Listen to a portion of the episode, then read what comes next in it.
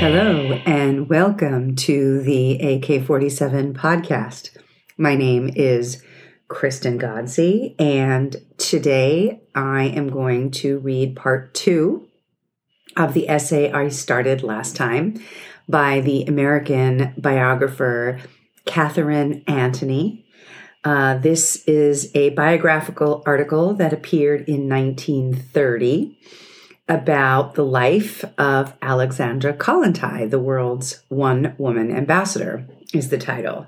So, the interesting thing about this piece is that it was written primarily for an American audience who may not have known very much about Alexandra Kollontai.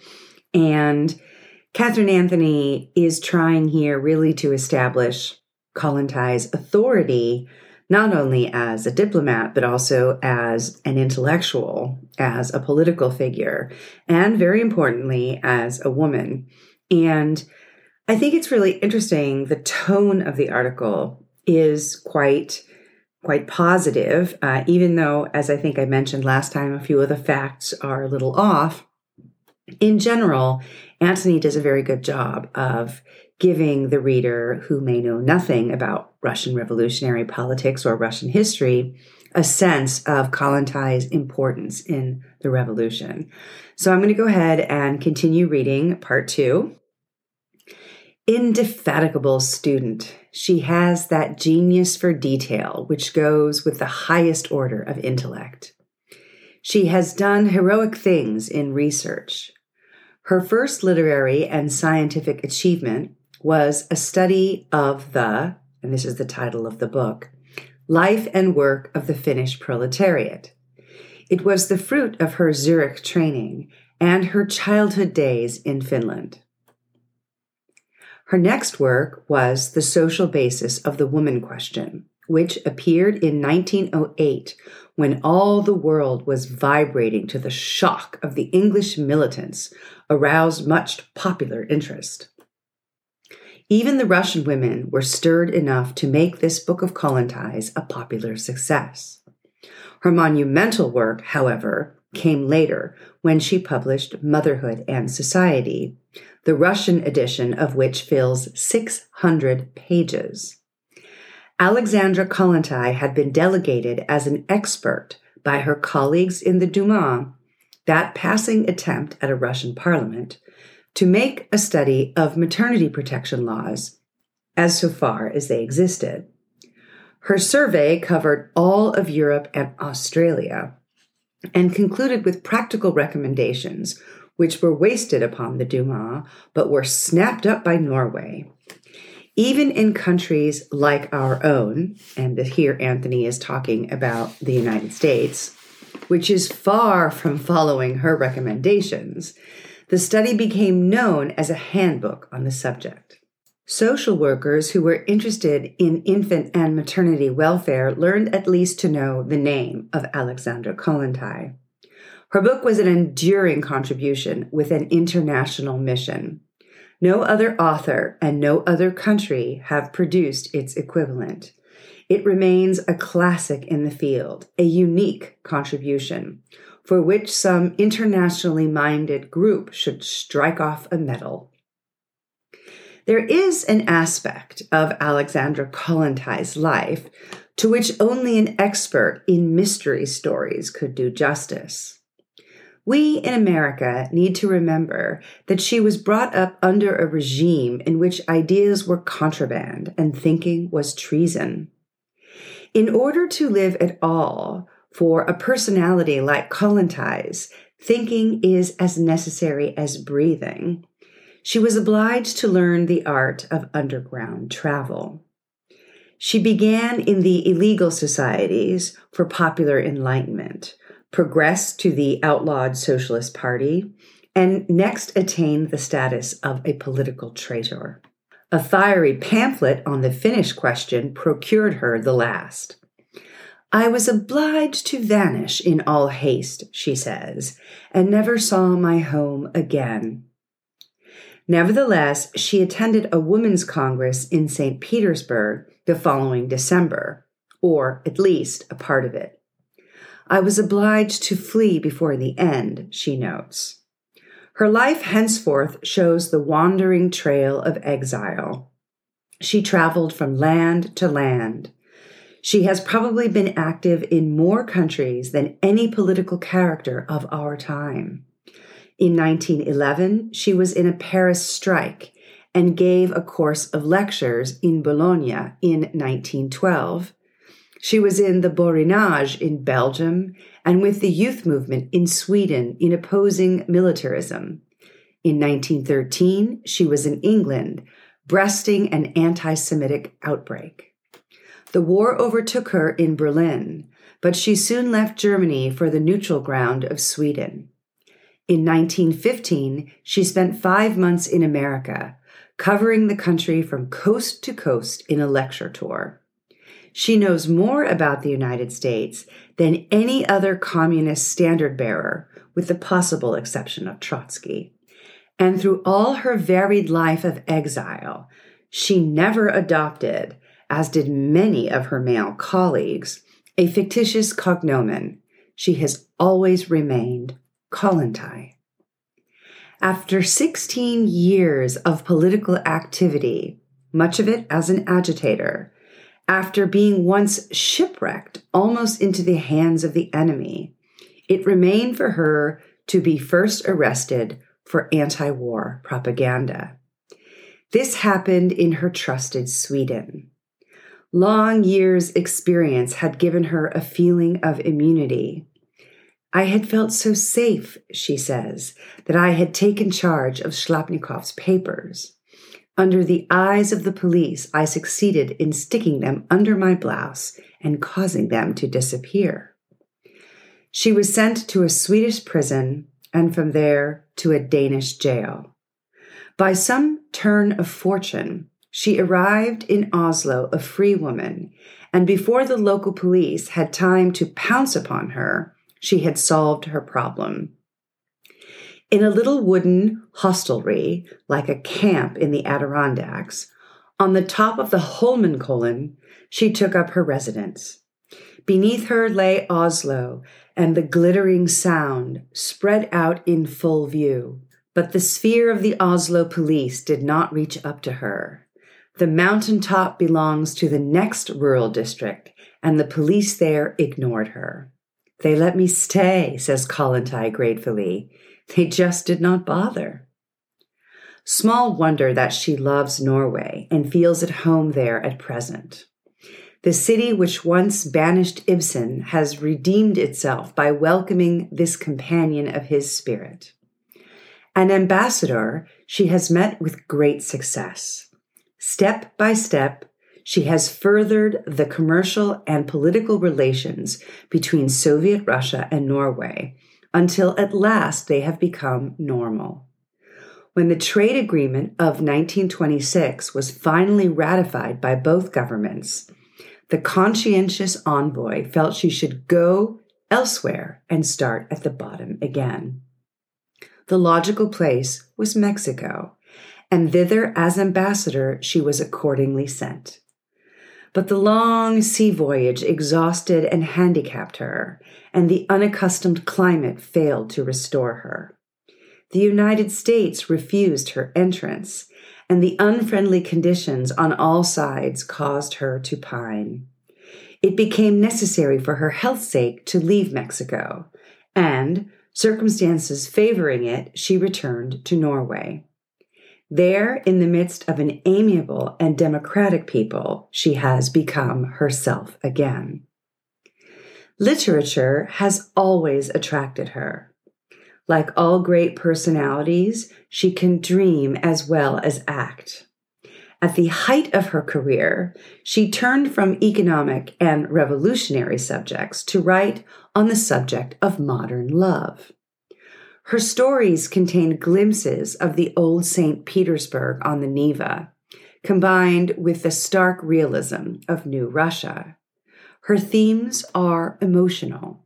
Perhaps few Americans would enjoy them unreservedly, for they have the true Russian quality, a bold reaching back into the primitive from which we Americans shrink. In her fiction, Alexandra Kollontai returns to her own country. one meets in her stories an entirely different woman from the one we have come to know in public life Alexandra Mikhailovna, a child of her race. An essay on the same subject as her novels brought maledictions down upon her head. Many Bolsheviks are Puritans, and in the bad sense of the term. Alexandra Kollontai's attempt to state the sex question for youth was a stroke for realism which should have been more appreciated. Like her efforts on behalf of mothers and children in the early days of the revolution, her championship of youth was misunderstood. In a world which had suddenly turned upside down, the rising generation was striving desperately to orient itself, a pathetic human struggle which only rare souls like Kollontai were even aware of. Women had played the part of men throughout three years of horror had been sappers, soldiers, police, generals, and had grown used to it. Afterwards, in the newborn society, they had had to work like men, shoulder to shoulder with them. In the cities, crowding, one room for three persons, etc., had become usage. Among the young people, both students and workers, had sprung up a kind of free relationship a so called new morality. Youth was only as usual carrying on tradition, but it was a new tradition created in storm and stress. While some of it was due to abnormal conditions, some of it was wholesome, and Kollontai was only trying to separate the wheat from the chaff. But her attempt to thresh the problem met with violence and opprobrium. All right, I'm just going to have a quick aside there because obviously Katharine Anthony here is talking about Alexandra Kollontai's essay, Make Way for Winged Arrows, a letter to working youth, which we've discussed quite a lot on this podcast in the past. I do think it's interesting that Anthony here is clearly, you know, discussing this essay on sex and sexual morality and basically kind of free love, which in 1930 in the United States would have been pretty shocking. But I think it's important that Anthony here is also saying that even in free Soviet Russia, quote unquote, free Soviet Russia, that it was even more shocking in, in the sense that these uh, Bolsheviks are Puritans in the bad sense. Like they're actually as conservative as American society, if not even perhaps worse. And so Kollontai's attempt to discuss the sex question to kind of help young people navigate this new world of sexual freedom uh, was met with violence and opprobrium. All right, now uh, back to the essay. She was in danger several times of being mobbed. The famous legend about the nationalization of women, which was bruited about in this country, was bruited about just as noisily in Russia, with the sole difference that here the communist government and there Alexandra Kollontai was made the scapegoat. Okay, another quick aside. The nationalization of women was this accusation that was printed in British and American newspapers that basically the government was going to somehow distribute women to men um, so that they could basically have like a collectivity of women that men would have access to. It was obviously a base lie, but there were so many different rumors about what the Bolsheviks were doing that seemed so preposterous at the time, abolishing divorce and abolishing the difference between legitimate and illegitimate children and allowing for you know free love and creating civil marriage that people were inclined to believe the most crazy things about what the Bolsheviks were actually doing. And Anthony points out that in the United States, this, this nationalization of women was blamed on the communists, whereas in Russia, the blame uh, for this rumor was put on the shoulders of Kollontai because she, in fact, was the commissar of social welfare who was spearheading some of these reforms. All right, uh, back to this uh, essay. About this time, a private sorrow interfered with her public life, the one and only instance in her history of such a thing happening. And that's the divorce with Dybenko, I believe. Nevertheless, it led to her retirement as Commissioner of Public Welfare and gave courage to those enemies who love to kick the fallen. Frequently, she says, I was obliged to spring out of the tramway before the people recognized me, for I had become a veritable topic of the day and was often forced to listen to the most unbelievable insults and calumnies against me. Persecution added to unhappiness, the last straw, and the splendid fighter of so many battles became dejected and ill. But soon the battered citadel reared itself again. With colors flying and pennants streaming, Kollontai resumed her place in the vanguard of her country. Packing her trunks with books, selecting her secretaries, and clinching a cooperative consul, she set forth cheerfully for Norway, once more a pioneer. The job which she has done there bears testimony to her youthfully expanding powers and is a precedent as well for envoys in general. She has turned a position which is often a mere mark of honor into a stiff employment. And so the large eyed little maiden who once played with the peasant children on her grandfather's estate, no doubt ruling them rather grandly, though she resented even then the fact that their food and clothes were different from hers, the avid pupil of Marie Strachkova, the immature young wife and mother slamming the door of her doll's house for the life of a student, the ardent disciple of Marx and Lenin, the wanderer, the exile, who at last entered the promised land only to be cast forth again, the committee woman of Smolny, and the foreign organizer of business and trade relations, the philosopher who looks back and says that the gain was worth the cost. And lastly, the emerging artist taking her sensitive first steps. All these personalities and still more are united in Alexandra Kollontai, Russia's ambassador to Norway. She wrote recently in a memoir In the earliest years, I knew that to follow the true bent of my life, I must outgrow myself. She has done this gloriously, not once, but several times. Okay, so that was Katharine Anthony's biographical essay, Alexandra Kollontai, the world's one woman ambassador, written in 1930 and published in the North American Review. Thank you uh, for listening, for sticking with me for the second part of this essay, which I think is a really nice little piece, obviously introducing Kollontai to an American audience in 1930, right after the stock market crash, before the Great Depression. But she is quite a force of nature, as Anthony points out. And I imagine that a lot of American readers were very curious about this woman, Kollontai, of many, many talents. And I often wonder, you know, how many women might have had careers like Kollontai had the gender politics of our country not been so regressive at the time.